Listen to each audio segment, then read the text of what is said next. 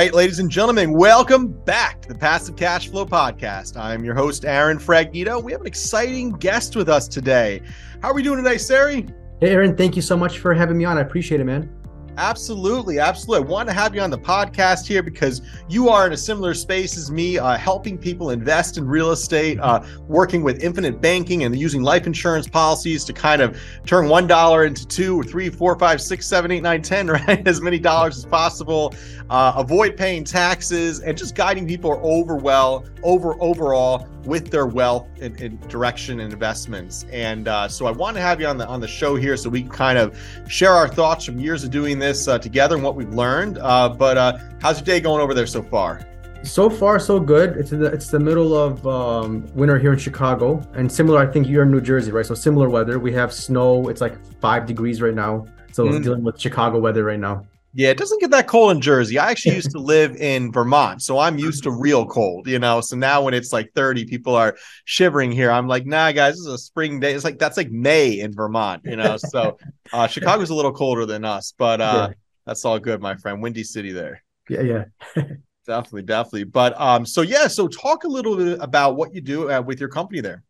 Yeah, definitely. So we have a company called Financial Asset Protection. So we're a financial services firm. We do like financial planning, strategies, asset prote- protection through like some of our attorney referrals. And a lot of our focus is for real estate professionals, like real estate agents, real estate brokers, uh, and a lot of syndic- syndication, uh, general partners and limited partners of syndication. So and then that also brought us to the podcast, Thinking Like a Bank podcast. And our podcast is heavily focused on like applying banking principles in your everyday life. So not necessarily like for the actual banking profession as a career, but more so like you're a real estate investor, you're a business owner, you want to think of like different creative ways of accessing capital, like mm-hmm. lowering your taxes, like uh, check out our podcast thinking like a bank podcast because that, that's exactly what we talk about on a podcast and that's also like the brand we're, we're building like the thinking like a bank brand is really like not just think like a real estate investor or think like a business owner, but really like think like a bank, like apply some of those strategies and principles in your life, you know, to kind of excel your revenue, lower your taxes, increase your net worth, and so on. At People's Capital Group, we help you invest in real estate. Build your wealth by owning professionally managed apartment buildings in the northern New Jersey market. We want to show you how owning real estate is attainable, even for the busy professionals that don't have the time or experience investing in real estate. Now, we only work with select people who are serious about building wealth, so find out if you qualify at peoplescapitalgroup.com.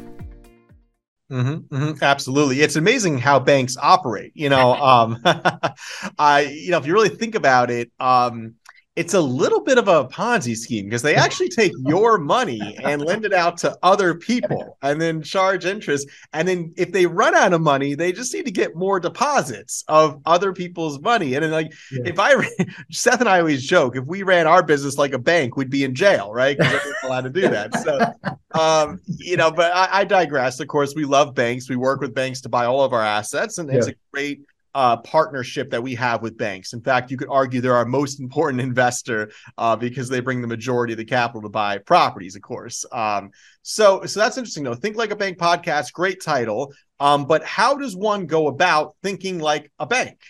Yeah, yeah, absolutely. I mean, it's we kind of have like these steps, right? It's like and it, and it falls in line with our financial planning steps. So it's like like kind of you know this is not like a hard rule but like step number one like know your financials like know your numbers like really well like how much you make how much you spend what your current assets are where your current investments are projected internal rates of return. And it sounds a little bit like daunting to go through all of that. For some people especially high net worth people like that's going to be a lot of work to do. But we kind of created this like personal financial tracker that you can go through. It takes like five minutes a day five to like 10 minutes a day of going through and you can kind of list out your assets your cash flow your expenses and things like that and what really happens from this is like it makes it into like a game where it's like you you're, you're understanding your numbers really well. And a lot of times, um, I, I was reading this book called Deep Work, and this the book is awesome because it talks about how people over exaggerate their mental accounting, like the numbers. Like, oh, I made three hundred thousand last year. I spent about two hundred thousand, invested hundred thousand, and those, those numbers are usually like way off. Right, they're off, just yeah. they're just going based off their memory, and yeah. you know I think like solid accounting and like really emphasize into your numbers is, is crucial because it, it makes it more logical and it makes your decisions more accurate. So that's kind of the first layer. Yeah. And then after that, it's really it's really understanding like how a bank operates. As you mentioned, I love how you mentioned like a kind of Ponzi scheme, not really actually a Ponzi scheme. There, Right. you know, licensed FDIC insured bank. You know, but, but really, you you are right in the sense that when you go to a bank and like, let's just say you borrow a thousand dollars from a bank, it's not like they have a vault behind them and they're gonna go take out a thousand dollars and give it to you. The reality is those are probably other people's deposits Mhm. and you know money from the Federal Reserve. So there's they're using other people's money to loan you money, and they're essentially the real definition of a bank is it's like a, a conduit or like a bridge. Like they connect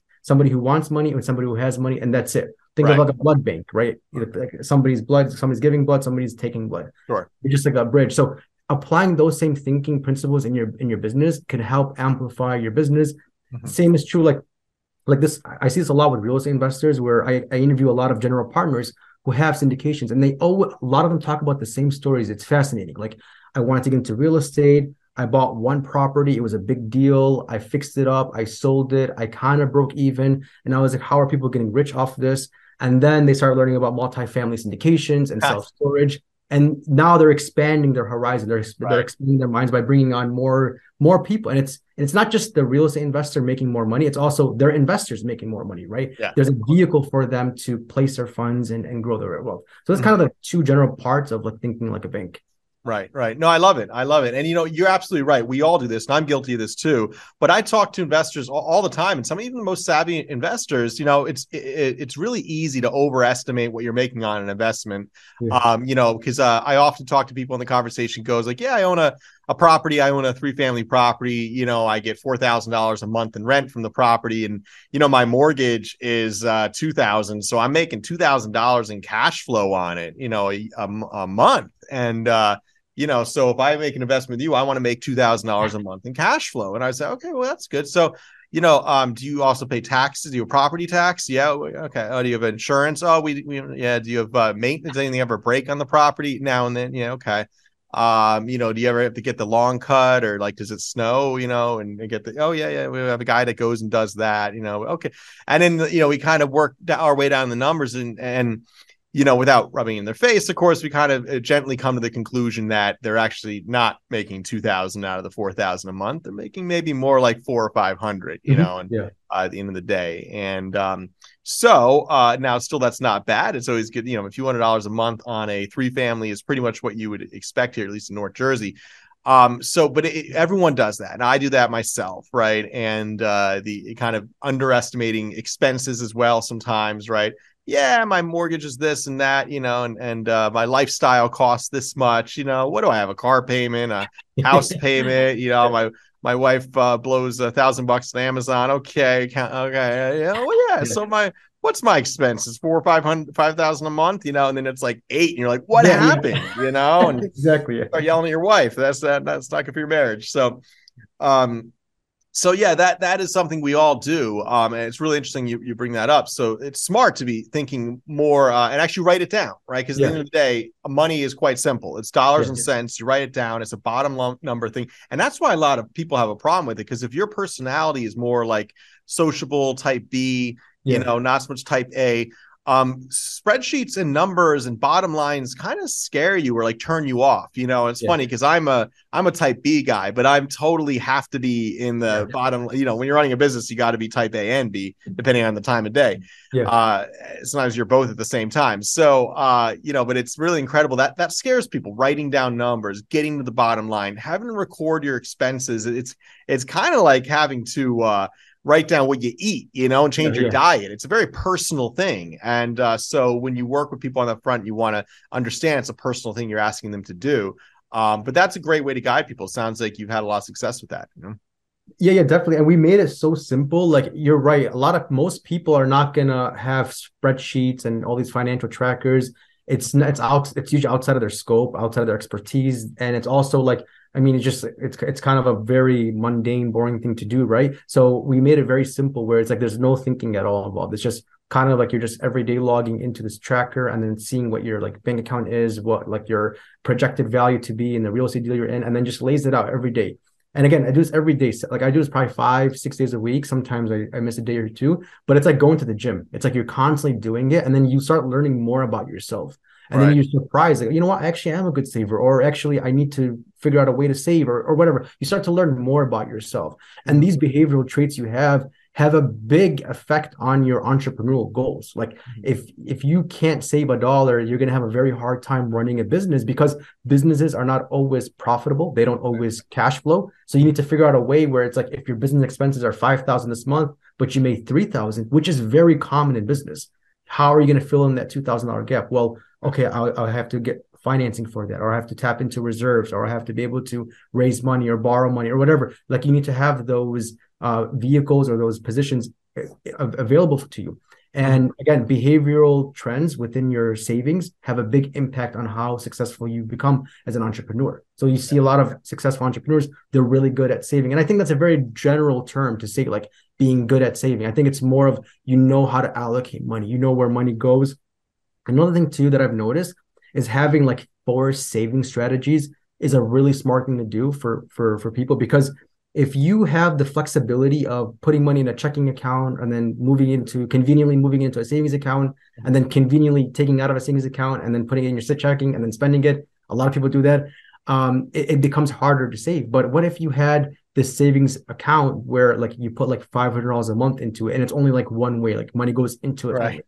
And then if you want money out, like you have to go through like two or three hoops to get it. Then you're more likely to keep the money there because it's a hassle to come out, and you're yeah. more likely to keep putting money into it because it's automatic and coming every month. So we again thinking like a bank, we're applying these kind of we're taking away the human behavior out of these uh-huh. and just placing in like logical trends to increase your savings and and and of course unlock those savings to invest in real estate deals and to really compound your money every year. Yeah, yeah, exactly. You know, and you're absolutely right. And I make that mistake too. You know, I cashed out, I mean, I'm always cashing out real estate deals. That's primarily how I'm paying myself through refinance of assets or sale of assets. So, you know, last year I had a couple good exits on some properties mm-hmm. and mm-hmm. I was quite flush. And I said, uh, let me get into this crypto game that all my friends are talking about. You know, my buddy was a school teacher. He literally was like about to quit his job because he did so well in crypto. He bought like a bunch way early on and like crushed it. And but he never sold, and now I'm worried about him. I think he's depressed. So I gotta I gotta call him. he's like really depressed. It's sad. Yeah, it's it's tough because you know you people put their life savings into that crap, yeah. you know, and now look at them.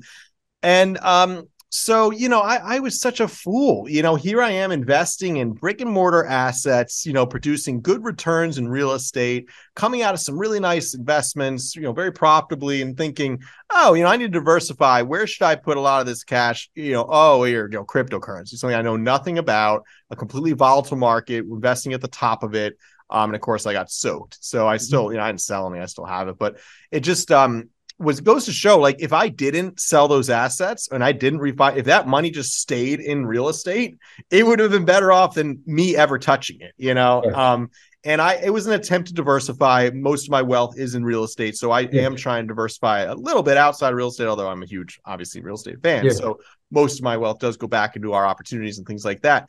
But um, you know, it was really incredible. If you give if we if we take the money off the table and all of a sudden now we're the financial advisor now we're the wealth advisor that's that's a recipe for disaster you know? And here i was thinking i was like smarter than someone else you know just knowing that you know oh is an opportunity you know that no one else could well I, everyone was talking about it right? That's why it didn't really work out. That's why it was a bubble right? But um just it's we're we're not you know with your own money you're blinded by your ego yeah. You're blinded by, you know, oh, I did really well on an investment. I must know what I'm doing. Yes, I know what I'm doing in real estate, not in cryptocurrency, you know, not even in the stock market, right? If yeah. I was to go invest in the stock market with the funds, I would have probably just parked it in a mutual fund or something mm-hmm. like that, or possibly called up some of the stockbrokers I know and been I'm a little more aggressive in some ways. But, you know, I'm really not going to go out and pick stocks. It's not what I do. Um, mm-hmm. So, and and here I am getting confused that oh I made all this money in real estate so I must be an overall good wealth and you know investor just in all asset classes but that was couldn't be further from the truth. Um so by not being able to touch that money I mm-hmm. get that completely. That that's yeah. an interesting strategy you know? Yeah and that's a good point too because when you look at investing in like syndications like just to be transparent right one of the downsides to investing in real estate is that it's not liquid. Like if you put a hundred thousand dollars in a property you can't call the next day and get it out most of the time. You can't do that but I think that's actually an advantage because right. imagine if you had all this money tied up and then everybody was able to just to sell their positions like you can on like Robinhood with stocks, you know, it's going to decrease the value of that asset dramatically if everyone was able to get their money out of it. So by everyone joining together and locking up their money and waiting three to five years until that exit, that's where you can see real returns. And again, it's for the advantage of it. There's a reason why you can't just put money into and take money out. There's loans, there's you know renovations happening, you know value add going on. So I completely get that, and I and I like that kind of forced uh, saving where the money's already been deployed. It's already now. If I need more money, I go and work or you know sell more whatever I'm doing to to get that money. Not necessarily liquidate an asset. I think that you know keep the keep that asset moving, keep it growing. It's working, right? It's gonna take a couple of years to see the results of it, but just let that grow and then go out and do whatever else you're doing, like your actual W two job or your active self employment where you're actually making money day to day. Keep that growing so that way you're kind of forced to um, you know keep making money and and keep saving more money yeah, absolutely. Absolutely. That's that's what it's all about. And that's why I like our investments as well. You know, it does force people to invest long term. Yeah. And it's funny, you know, I'll talk to a very savvy investor with maybe seven figures or so to put to work. And their question is, how long can yeah. I, well, depends on the investor, right? But how long can I put my capital to work with you, right? Because uh, if it's a short period of time, then they're in, they're out, then they got to go find another opportunity. Uh, they may have to pay capital gains tax on a quick investment yeah, yeah. that cashes out very quickly. So, you know, the more savvy investors say, how long can I keep my capital earning this, right? Just like if you go to the bank for a CD right now, mm-hmm. an 18 month or, or 12 month CD is 4%. Yeah. Uh, an 18 month CD is like one and a half percent you know, uh, a six month CD is like 1.8. So it's really interesting. It's like the sweet spot with CDs. Yeah. You know, you can do a, a 12 month, but you can't lock that in for three years. You know, if you want to do a three year CD, it's like 1%, right? But if you want to do a 12 month, it's all of a sudden 4%, you know, which is really, you know, interesting. And that's, that's because you know the time value of money also where the rates are expected to go and so on. Yeah yeah. Um but it, it, you know good investors savvy investors say how long can i keep my capital at work so i don't have to go find a new home for it right? Yeah. a new place to invest? And less savvy investors say how fast can i get my money back? Oh yes. taxes i don't care. Uh that i don't care. How fast can i get it back? You know and if that's your mindset and you're that nervous about the investment or the operator, then don't invest in them because yeah. if you're thinking, you know, as soon as the money leaves your pocket, you're thinking, when can I get that back? You're not thinking about money the right way. You know, money yeah, is a right. tool. When I see my money sitting in my checking account, you know, puts a little smile on my face. But when I see it there a month later, if I don't have a place to put it, which, you know, I always do being a real estate investor, but you know, yeah. then that makes me unhappy too, right? So when I see my cash just laying around, it irks me, you know, right. um, which is a good uh, kind of subconscious understanding of how money works, you know, where uh, when I see it at work and I see the returns coming in, that's what really makes me satisfied, you know. Absolutely, yeah. Because if that money is sitting in your bank account, it's losing to inflation, and then plus you're losing the opportunity cost you could have earned yeah. had that money been invested, you know, somewhere else. So, like, if a couple years I mean, I'm sure a couple years won't pass by with you not investing in, but let's just say a couple years pass by. Mm-hmm. Theoretically, you could have maybe doubled that money, right, in like three or five years, and depending on the real estate deal. Um, I think that's pretty normal, right, to double your money in five years in real estate and as, as, a limited partner or as a general partner. So that that money could have been double. Mm-hmm. Um, so I, I, definitely get that by not leaving the money in the bank account. I think it's just like maybe for emergency funds, like immediate immediate emergency funds, and then also just as like a vehicle to put money into and pay your bills out of, but like very short term with a bank account then mm-hmm. Uh, mm-hmm. as opposed to investing. Yeah, yeah, absolutely. All right, let's switch gears for a second here. Um, so let's talk about life insurance, right? Yeah. Uh, uh, do things are for certain death and taxes. So life insurance is a way to kind of uh, recognize both of those uh, headwinds and get ready for them. Um, and uh, so you do the infinite banking right now. Mm-hmm. I've had a couple podcast episodes a little while ago about infinite banking, uh, high cash value life insurance policies, right? There's lots of different names for it.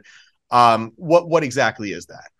Yeah, it's exactly said. It's high cash value whole life insurance. So, like for those who have no idea what infinite banking is or haven't heard any of the other podcasts on it, it's essentially a whole life insurance policy, and it has two parts to it. It has life insurance, like the title of it, and then it has cash value in it and the cash value in it could be used very similar to like a savings account except the difference is it's a it's much it's like 30 times the interest you would get in a savings account um, compared to a whole life policy Mm-hmm. Um, and you could use the whole life policy to invest in real estate, to just grow cash, to, to actually be your source of retirement income for anything you want. So that's essentially what infinite banking is. It's using cash value whole life insurance for self banking purposes, for you becoming your own banker, mm-hmm. you accessing the money, using for whatever you want. And in doing so, there's some broad benefits like tax benefits, uh, mm-hmm. liquidity benefits, and I think like a risk, of course, risk benefits. So like yeah yeah. you're hedging against risk by using these policies. So that's kind of like generally why people do infinite banking and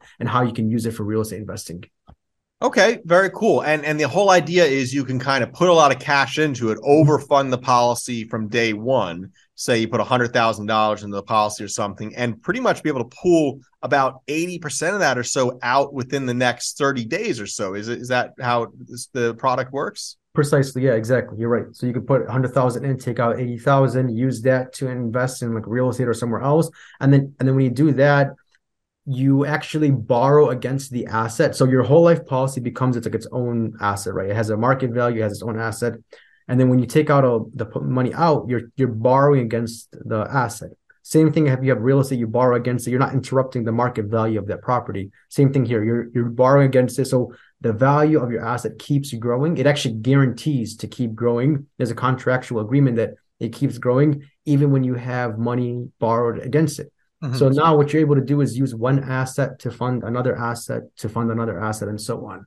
Mm-hmm. It keeps growing. And then it becomes like this arbitrage. Arbitrage is where you borrow from the policy, you use that money that you borrowed to invest somewhere, for example, and then you still have to pay interest on that money you borrowed from the insurance company but there's an arbitrage, meaning that the money that grow, grew in the policy outpaced what you paid to borrow that money. Yeah. There was a spread. Like you borrowed at X and then you earned Y, and then Y was greater than X. So like there was a spread between that. And again, this is thinking like a bank, right? Banks borrow from point A and they sell at point B, and there's like a spread between there. Right. So that's kind of what you can use. One of the ways you can use infinite banking is you can use it for your real estate use. Instead of just taking money out of like a checking account and then investing into a real estate syndication. You could take money out of the whole life policy, invest in a real estate syndication, and then when that deal closes or exits, then you could take that money and then repay that loan and then recycle that process again. Or you can use the distributions you get from the real estate deal to pay the policy loan back over time, mixed with like your W two income or other sources of income, and then repeat that process again. So there's a lot of cre-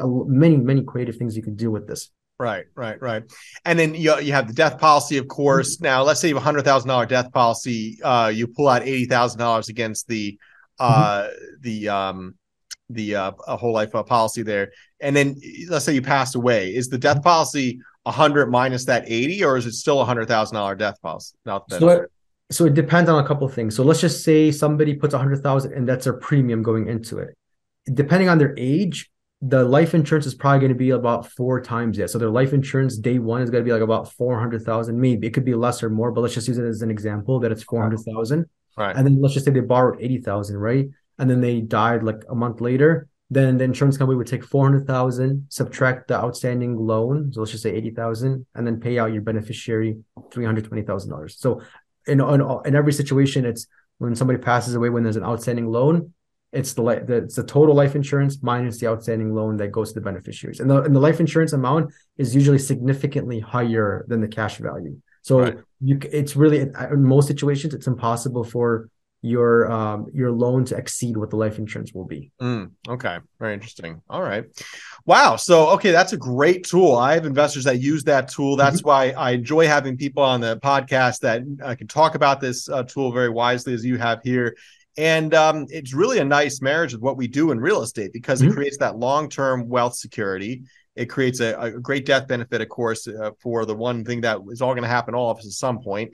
Yep. And then um, I love how you can borrow against it, you know, tax free. The growth of the policy covers covers the cost of that money yes. you're pulling back out, and then the policy continues to grow over time. So you have you have another you know bucket of, of wealth growing there. You have a death policy, a death benefit, and then uh, over here you're using the majority of the cash again to reinvest in income producing assets and you can kind of just rinse and repeat. It's it's a great cycle there. Um, Yeah, exactly. And if we're gonna like, for example, sorry to interrupt you, but uh, if we're gonna compare it to like an IRA, IRAs are really good to invest in real estate too. But there's some downsides. Like one of the downsides being when you invest in an IRA is that uh, you can't touch the money inside it. Like you can invest within the IRA, but you can't take cash out of that un- until you're 59 and a half. And if you do so before, you can pay. You have to pay taxes and a 10% tax penalty. Yeah. But with the whole life policy, there are no restrictions like that. You can put cash in, take cash out. There's no age requirements. Uh, there the the loans are tax free, the withdrawals are tax free, and then plus when you use an IRA to invest in real estate, that real estate deal has to be passive, right? Like you can't be involved at all in that real estate deal. It has to be entirely passive. With whole life, it can be passive or active, so it doesn't really matter. So there's a lot more control uh, mm-hmm. compared to other retirement vehicles out there. Okay, very cool, very cool. Uh, Sari, really interesting stuff here. I'm really enjoying what we're learning about here. Um, how can people get in touch with you to learn more about what you guys do there? Yeah, absolutely. Thanks, Aaron. So they can go to thinkinglikeabank.com. Again, it's thinkinglikeabank.com. They can download our ebook. They can find our podcast, connect with me on LinkedIn, YouTube. Everything is at thinkinglikeabank.com. Okay, excellent, excellent. Well, thank you so much for coming on the show here. I really enjoyed it, and of course, I'm Aaron Fragnito, uh, co-owner of People's Capital Group. We actually have an event coming up here, February 21st, in uh, Somerset, New Jersey, the Jersey Cyclone Brewery. There. Now, you're not. Lo- oh, you're in Chicago, of course, so it's a bit of a hike for you to make it to that one. But uh, we do a new podcast every single week here on the Passive Cash Flow Podcast. We also have webinars Thursday at 11 a.m. We go live with those. We team up with different people in the industry and out of the industry. And uh, of course, uh, we always do our in person events. Uh, this will be on the third Tuesday of the month this February because, of course, Valentine's Day, but normally we do them on the second Tuesday of the month. So if you are a follower of our podcast here and you're enjoying our content, be sure to hit that subscribe button so you can get our future episodes if you're following us on YouTube or other podcast platforms.